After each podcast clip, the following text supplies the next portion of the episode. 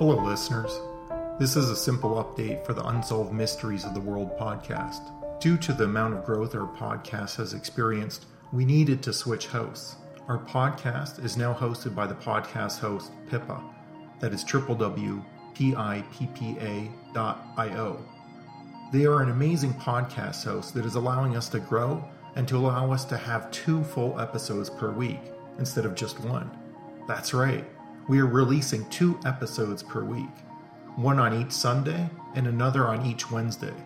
So now you can start off your week with a great unsolved mystery and get through Hump Day with another. We have some amazing podcasts coming up. Here's just a tease for Season 1, Episode 11. Hi there, podcast listeners.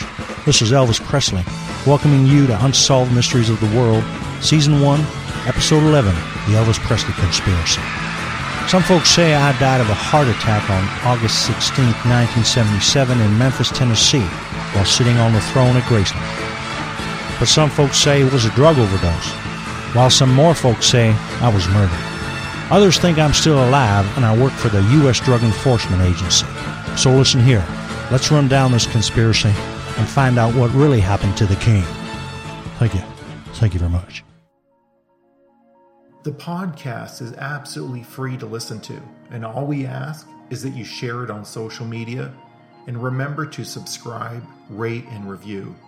For those that rate and review on iTunes, we are throwing your name into a giveaway, which we will announce in the near future. Everyone likes free stuff, so continue listening for free and rate and review on iTunes to be automatically thrown into a draw for some free stuff. There aren't many current reviews, so your chances are pretty damn good. Get to it.